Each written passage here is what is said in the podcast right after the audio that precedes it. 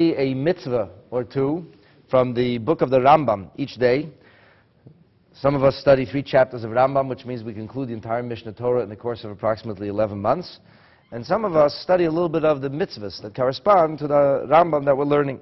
So we're going into a new day, and the Rambam that we will be studying is chapters 7, 8, and 9 of the laws of Malva Veloiva. The laws of loans, giving loans. Giving loans is a mitzvah, as we learned yesterday. In fact, the Rambam maintains that giving a loan to somebody who needs it is even more important and praiseworthy than somebody who gives tzedakah, which means a handout to somebody who needs it. And the reason is that it's all about preserving somebody else's dignity rather than how much you gave or the sacrifice you made. When you give somebody a loan, the person's dignity is intact. Rich people take loans too. When you have to give him a handout, He's a schnorrer. Nobody likes to feel like a schnorrer.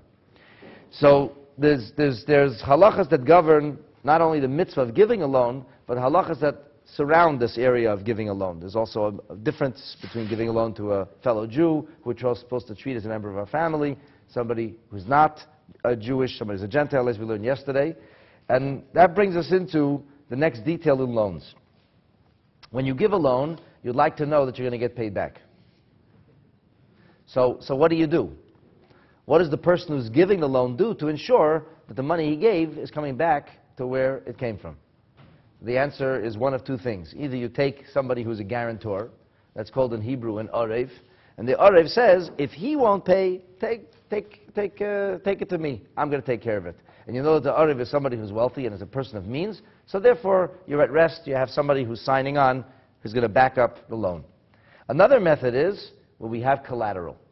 Most of us are familiar with this. You want a loan from the bank. If you have a home, if you have a property, if you have uh, something else that's a value that you cannot right now liquefy, or you don't want to liquidate it right now, you want to hold on to it, so you can put it up as collateral. And then, of course, if you don't pay a loan, so then the bank or the individual can take your property, your boat, your car, and so on and so forth. I should add to you that in Judaism, in Torah, there is no such thing as chapter 11. I mean, there are many 11, chapter 11s throughout the Bible, but there's no idea that, well, I, I took a loan and now I'm not paying you back because I don't have the money. There's no such thing. You're obligated to pay the loan back. In fact, it's a mitzvah to pay the loan back. It's a mitzvah like putting on tefillin. It's a mitzvah like eating matzah the night of Pesach. It's a mitzvah if you took a loan to repay the loan to the person from whom you took that loan. Now, with regard to collateral, we have a, a special mitzvah. And that is, if at the time of giving the loan, so we have, let's say, Reuven and Shimon. Reuven has money, Shimon needs money. So Shimon comes to Reuven, he says, Reuven, I'm in desperate shape, I need some money, I have to get my business just over the edge, I need another $50,000, give me three months, and everything's going to be fine. Shimon is a wonderful Jew, he has a big heart. Uh, Reuven, Reuven says, no problem, Shimon, I just need to know that I'm getting my money back. So $50,000 for some of us is a lot of money. Can you, can you give me something as collateral, surety? And Shimon says, you know, it's funny you should ask. I have this family heirloom. It's extremely, extremely uh, valuable. It's worth about $50,000. If you want to take this, this, this uh, set of silver and china, no problem. It's, it's very, very special to me. As long as you promise to watch it, you can hold on to that. And that way you know you're getting your money back. It's a pretty good deal, right? So he gave his money. Now he has collateral. He takes it to his local uh, experts. Says, yeah, it's worth $50,000. No problem. The problem is when Reuven says to Shimon, sure, sure, no problem. Here's the loan. Two weeks later, Reuven meets Levi. And they're in conversation. They're sitting at a bar mitzvah and they're talking. And Reuven says, you know, I'm out $50,000. He says, really? Who'd you give it to? To Shimon. And Levi says, oy vey, you gave it to Shimon? Shimon always takes loans, but doesn't always pay them back. And Reuven hears this, and his kishkas start turning. He says, uh-oh, how am I getting my money back? So he comes over to Shimon. He says, Shimon, you know that loan I gave you? Oh, yeah, sure. Don't worry about it. Well, I am actually a little worried. I wonder if you can give me collateral. And, and uh, Shimon says, what do you need collateral for? I'm an honest guy. I'm going to give you money back and nothing to worry about. And Reuben says, I'm not so sure that that's the case, and I want collateral. So he's going to force his way into Shimon's property to get collateral. He's going to take, take a few things that will guarantee that he gets his money back. Here's where the mitzvah comes into play. Mitzvah number Reish Test number 239 in the system of the Rambam is harnu. The Torah's warning, Milamashkin esachayev b'moyodenu. You cannot do this on your own. You cannot decide, since I know that he owes me money, so uh, I'm just going to confiscate things that belong to him. I happen to know where he has certain artifacts that, that belong to him, that are available for me, and I'm just going to go and take them. You're not allowed to do that. So how do you get collateral? The answer is you have to go through the court system. The pkudas hadayin. You have to go before a bethdin. You have to explain the situation to the judge. You have to tell the judge, I'm entitled, it's my money. I deserve to receive some kind of collateral. The judge will say, that, that sounds right, that's correct. So the judge then will send a shliach, an emissary, an agent from the court, and he will be the one to take the collateral. We, the Rambam tells us, on our own, are never permitted to enter the home of the person who owns that money, Baal Korcho, forcing him, to Mashkinu and take the collateral. This is clearly and explicitly articulated in the Torah, in the book of Deuteronomy, Chumash Devarim, chapter 24, verse 10, Chavdalad Yud, the Torah says, Lo tavo el beito avot avoto. You will not come to his home. You will not enter his property. You will not trespass and forcibly take this collateral. The Mishnah in Bava Metzia, chapter 9, the 13th Mishnah puts it a little bit differently. And this is the language of the Mishnah. Hamalva et chavero. One who gives a loan to his fellow. Lo yimashkinenu ella bebeit din. He may not take collateral without the system or invoking the, the, the mechanism of the court. Yikonetz. He should not go into his house. Litol et mashkono to take this collateral as it is written in the Torah. And this is a, a few psukim ahead of where we just read before. In fact, the next pasuk. It says, Bachutz ta'amod you'll stand outside. You cannot go into his property. Interestingly enough, even the Bethdin can't go into his property. You're never allowed to trespass. According to the Torah, the notion I get a search warrant, I'm going to take collateral. The guy says, I have nothing. Oh, we don't believe you. I'm bringing the police, and we're going to kick your door down if you don't open for us, and we're going to look for things. Well, that's not the case. Even the courts have to remain outside. And that's because a person's privacy has to be protected. So we have two levels here. Number one, the person who's owed the money does not have the right to go and demand the money. I mean, he could demand it from today till tomorrow. If, if, if, if Shimon gives it to Reuben, he's, he's in, in good shape. If Shimon says, I'm not interested in giving you collateral, Reuven cannot force him to do so. Rather, he has to utilize the system of the courts, the Beth Din.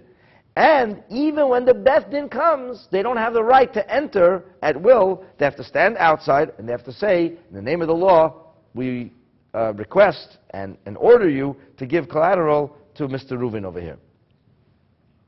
Now, this mitzvah, like many mitzvot, like many negative mitzvot, is connected to a positive mitzvah. Because mitzvot that the Torah prohibits us from doing, gives us instructions, where the damage can be undone, the Torah will oftentimes then give us a positive mitzvah that accompanies the negative mitzvah. And that's called a lav, which is nitak la'aseh. That's the language of the Talmud. It means a negative commandment which is attached to a positive commandment. As the Torah says in the 13th verse of the very same chapter, Hashev tashiv lo et ha'avot. You will surely return that collateral to him. Which means, if you took the collateral illegally, which means you didn't go to the courts, you simply watched Shimon pull up the shul with his fancy uh, uh, motorbike or his motorcycle, which is very valuable, and then as soon as he walked in, you had your friends come and jimmy up the key over there, and you drove off with the motorcycle. And the Shimon came in an hour later, he said, where's my bike? And somebody said, oh, your bike? Reuven took it. It's in Reuven's garage. When you pay him back, that's when you're going to get the bike back. So Reuven did something wrong. The truth is, you can't blame Reuven. He feels he's very worried about his money. That's fine, but you're still not allowed to do what you did. Can't take law in your own hands. So what do we do with this negative mitzvah? Reuven violated mitzvah number 239. What do we do now? The answer is, now comes a positive mitzvah of Hashev Tashiv, that you have to return it, which happens to be the 199th positive mitzvah. The Kach Nizbar Beperik Acharein, Gemara Makis, so is explained in the final chapter of a, of a tractate known as Makot. Makot is a tractate that talks about people who are deemed to, to deser deserving of receiving lashes. So if you violate a negative mitzvah of the Torah, in certain circumstances, you get a set of lashes. Many people think that sounds inhumane, but they, for some reason it's more humane to lock up a person like a, like a gerbil or like a rat, lock him up for 20 years. And the Torah say no, you give him a good beating, and next time he'll think three times before he does the thing wrong. The beating takes 15 minutes. He'll take him two months to recover. And now his mind is uh, where it's supposed to be. Instead, you locked him up like a rat. He became mentally ill because of it. He learned from all the criminals how to be a bigger criminal. And it wasn't that much more humane. It just it feels better for you, but it's not actually better. The, court, the prison system is not as fantastic as everybody thinks it is. So, the Torah says in certain situations you violate a mitzvah, you get beatings. That's it, you get makot. How much makot, and so on and so forth. This is a whole series of halachas. However, there's one kind of negative mitzvah you never get a beating for, and that's the one you can undo. You did damage, undo the damage. As soon as you undo the damage, then you don't get the makot anymore. So therefore, this is one of the things the Gemara talks about, that violating mitzvah, Reish Lametes, mitzvah 239, does not, in fact, earn you a set of lashes, because you have the opportunity to undo that. Vida, the Rambam finishes by saying, you should know, She'im lo hechaziro, if he doesn't return it, v'lo sheba, he didn't fulfill the positive mitzvah, which we mentioned is number 199, chayev malkut, then he is obligated to receive lashes. In other words, you're not obligated to receive lashes for as long as the item is still returnable. The moment it's no longer returnable, let's say the item is lost or the person dies, so then a person would receive lashes, as is explained in that very same place in the Gemara in the Talmud. Over there, it's also details of this mitzvah are also explained in the ninth chapter of Mesechet Bava Metzia. The Sefer HaChinuch tells us with regard to the, this mitzvah and, and, and, a number of others that are connected to it. Mitzvot like you're not allowed to take collateral from a widow, ever.